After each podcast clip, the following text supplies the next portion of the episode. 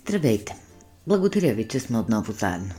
Днес ще си представя, че съм Штраус и ще си заровя главата в пясъка, но само по отношение на онзи скъп предмет, който кралските особи носят на главите си. И няма да бъда Штраус по отношение на темите, които просто си плачат за един пошлав. И така, вие сте с епизод 1 от сезон 2 на Бошлав.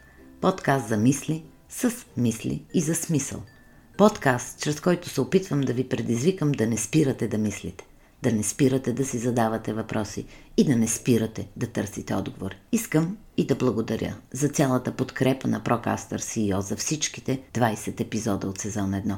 И да кажа, че сезон 2 ще се случва с моя прекрасен червен микрофон Йети, с помощта на една прекрасна млада дама Ева и разбира се, с вашата подкрепа, защото без слушатели няма смисъл.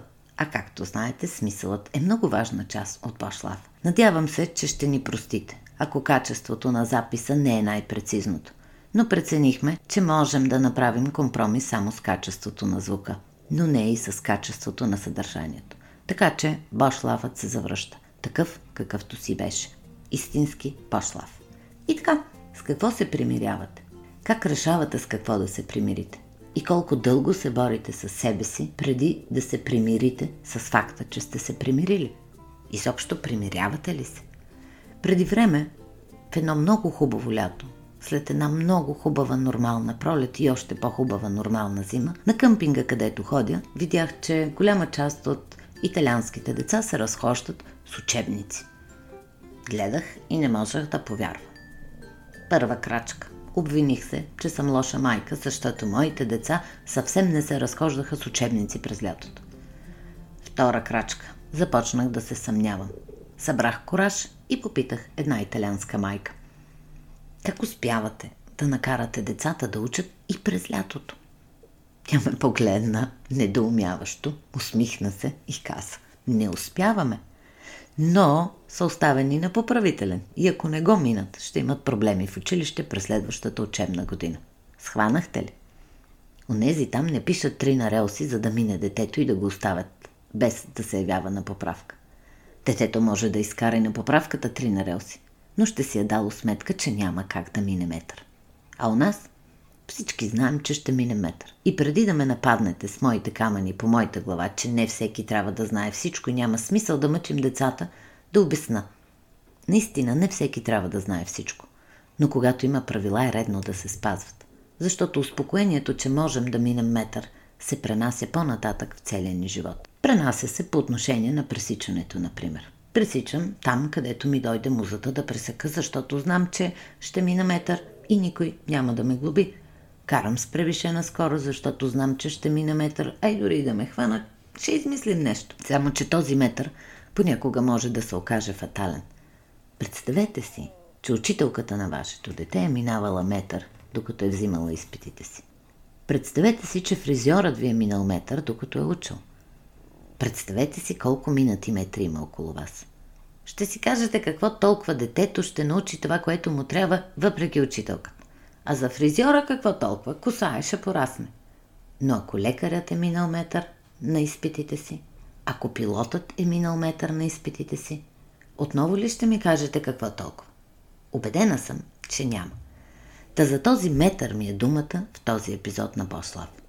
Дето все искаме да го минем, когато става въпрос да си спестим едно усилие. И не обвинявам никого. Обедена съм, че всички по природа сме малко мързеливи и доброволно не се подлагаме на допълнителни усилия. Или поне аз не го правя често. Но също така съм убедена, че ако средата не приема минаването на метър, ако хората не приемат минаването на метър, ако има нетърпимост към тези, които минават метър, много по-малко метри ще бъдат минати в тази крива посока. И много повече хора ще си дадат сметка, че минатият метър никога не може да бъде изминат, ако наистина не бъде изминат. И това, приятели, зависи от нас. Пускаме си телевизор. Новини. От екрана един глас ни казва, че цифрите са и ние махаме с ръка и си казваме какво толкова объркал човекът цифри с числа. Нали става ясно какво иска да каже? Не бъди толкова придирчива. Моля те, Деси. Получаваме писмена работа. Страхотни идеи, мисли, доста правописни грешки. Махаме с ръка И си казваме, какво толкова, нали има и тея? Потрудило се е детето. Нека не бъдем толкова предречиви. А? Отиваме в ресторант, сервират ни десерта преди супата, ядосваме се. А приятелят, с когото сме на вечеря, казва Стига си си развалила настроението, може би е първият ти работен ден, ще се научи. Айде да не се караме. И ти махаш с ръка и си казваш, какво толкова? Десертът няма да изтине. Ще го изям след като ми донесат супата. Ако ми я донесат. И така. Истината е, че всяко приемане на неприемливото за приемливо води до увеличаване на приемането на неприемливото за приемливо и накрая това неприемливо става норма. Как да стимулираме хората да говорят правилно, при условие, че приемаме за неправилно говорене правилното говорене? Защото доста хора по телевизора и в социалните медии и мрежи си говорят абсолютно неправилно и на никого не му прави впечатление. Как да стимулираме хората да пишат правилно, при условие, че това отдавна не е изискване, с което да се съобразяваме? Как да спазваме което и да било правило, при условие, че минаването на метър във всяко отношение се е превърнало в напълно приемливо поведение? Ето такива въпроси ме върхлитат. И да ви кажа честно, отговор няма. Преди няколко години аз, професорът, станах студент. И изведнъж попаднах в курс хора, които учат кинорежисура. Професорът ни даде задание за изпита. Трябваше да заснемем 3-минутно филмче. Той ни даде текст от стар български филм, а задачата беше да запазим думите, но да създадем нов сюжет и тези думи да звучат на мястото си в него. Ужасих се. Аз никога не бях снимала нищо на видео. Не бях правила дори обикновен аудиозапис с телефона си. И реших, ще бъда истински студент. Изчаках лекцията да свърши и отидох да говоря с професор, който за мое щастие не знаеше, че аз съм професор. Опитах се да му обясня, че аз всъщност уча театрална режисура. И тази задача е малко извън моите интереси. Истината е, че просто исках да се скатая. Той ме погледна и каза. Това е задачата за всички. Ако имате проблеми, сменете курс. Побеснях. За първи път в живота си исках ей така малко да ми метър и не ми се получи. Но пък се ядосах. Измъчих се. Но успях да направя нещо. Няма да ви го показвам, защото то беше потрясаващо, но преодолях себе си. Започнах да използвам камера, започнах да записвам звук, изгледах много уроци как да монтирам и криво-ляво някак си се справих. Но най-важното е, че искам да благодаря на този човек, защото той ме накара да преодолея страха си, да пробвам, да науча нещо ново и му благодаря, че не ми позволи да мина метър. И си обещах, че няма да минава метър. Но се опитвам да разбера кога спряхме да учим децата си да си градят критерии за приемливо и неприемливо. И ако това продължи, докъде ще стигнем? Искам да чета текст, който освен прекрасна идея, е написан с прекрасни думи и правилно. Защото ужасният правопис не е по-грозен от дупката на чуропогашника или от лекето на бялата риза. Само, че за дупката и лекето нямаме проблем да приемем, че е нещо, което трябва да се избягва. Но за правописа, е, какво толкова? И си мисля, че уважението към себе си трябва да включва и високи изисквания към това, което правим. На първо място ние трябва да искаме от себе си да спазваме високите критерии – и ясно си давам сметка, че когато ние се мъчим да спазваме високите критерии и виждаме как на много хора им се получава и без това, ни е нужна наистина изключително силна мотивация, за да продължим да го правим. Е така, на пук. Опитвам се да бъда непримирима към посредствеността, която се превръща в норма. Приемлива норма. Мисля си, че посредствеността е по-страшна от всичко, защото замъглява критериите ни за много неща. Учени, че може и така да минем метър.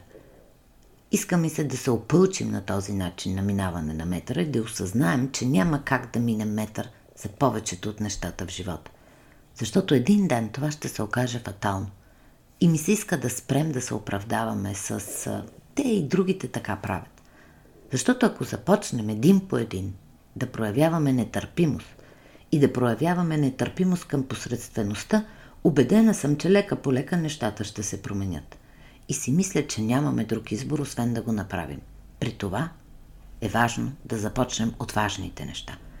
Защото ние имаме нетърпимост към посредствеността по отношение на дрехите, с които сме облечени, по отношение на цвета на косата ни, когато се боядисваме, по отношение на обаковката на поредния ненужен продукт, който си купуваме, за да се почувстваме малко по-добре.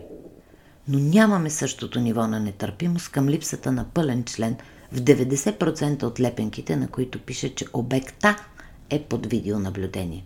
Защото на практика обектът е под видеонаблюдение. Знам, животът няма да се промени от тази грешка. Но животът се променя много, когато започнем да приемаме за нормалност тази грешка. Следващата грешка, последващата грешка. И така един ден, рано или късно, ще стигнем до онази грешка, която ще бъде фатална. Така че нека бъдем с по-високи критерии, на първо място към себе си. Нека проявяваме нетърпимост към минаването на метъра. От всички и във всички области. Защото не е въпрос дали нещо ще се случи или не. Въпросът е да се научим, че така увеличаваме риска нещо да се случи и да се окаже, че много минати метри на практика са ни довели до проблем. И ми се иска да си дадем сметка, че е важно да не минаваме метър, както за маловажните, така и за важните неща. Не искате да изпиете просто някакво кафе. Искате да пиете хубаво кафе. Не искате да отидете просто на някаква почивка. Искате хубава почивка. Не искате просто някакво вино. Искате хубаво вино. Е, моля ви, искайте и хубав текст. Написан грамотно. Искайте добро преподаване, а не просто говорене. Искайте добро управление, не просто някакво. Защото човек рано или късно получава това, което иска. Въпросът е, когато този момент дойде, да не се окажем изненадани от това, което сме получили. И разбира се, имайте високи критерии и към мен. Към този Бошлав. Не само към този епизод, а по принцип към подкаст. Пишете ми страницата ни във Facebook, абонирайте се за канала ни в YouTube, следете профила ни в Instagram. Подавайте теми, споделяйте коментари. Без вашата обратна връзка няма как Бошлафът да стане по-добър. И ако има нещо, което много ми се иска света да научи от короната, това е, че без добро образование, без образовани и мислещи хора, няма как да бъдем подготвени да се справим с предизвикателствата, които така или иначе ще се изправят пред нас. Когато човек, който се занимава с комуникация, ви каже, че по отношение на кризите въпросът не е дали, а кога ще дойдат, повярвайте му. И още по-важното е, колкото по-добре се подготвите, толкова по-лесно ще се справите с кризата. Обедена съм, че образованието и непримиримостта с посредствеността във всяка област на живота ни ще ни направят по-подготвени за справяне с предизвикателствата. И понеже традицията от първият сезон бе да завършвам с перифраза на поговорка, искам да уточня, че този втори сезон тази традиция ще бъде променена. Ще завършвам с абсолютно не перифразирана, а буквално цитирана мисъл, която, правейки съответния епизод, не ми е излизала от главата. И така, в този епизод цитатът е на Айн Ранд. Защо от нея? Защото казва, че един от конфликтите, които присъстват в романите й, е сблъсъкът между посредствеността и талант. И така, Айн Ранд казва, посредствеността не означава посредствена интелигентност. Тя означава посредствена интелигентност, която не годува и завижда на по-добрите от нея. И допълва. Посредствеността се страхува най-много от неласкаво сравнение с качеството. Качеството я изобличава. Нека не правим компромиси с качеството. Бъдете здрави. Пазете се. Дистанцирайте се физически, а не социално от хората, които обичате. Защото тези хора имат нужда от вашата любов. Обичам ви.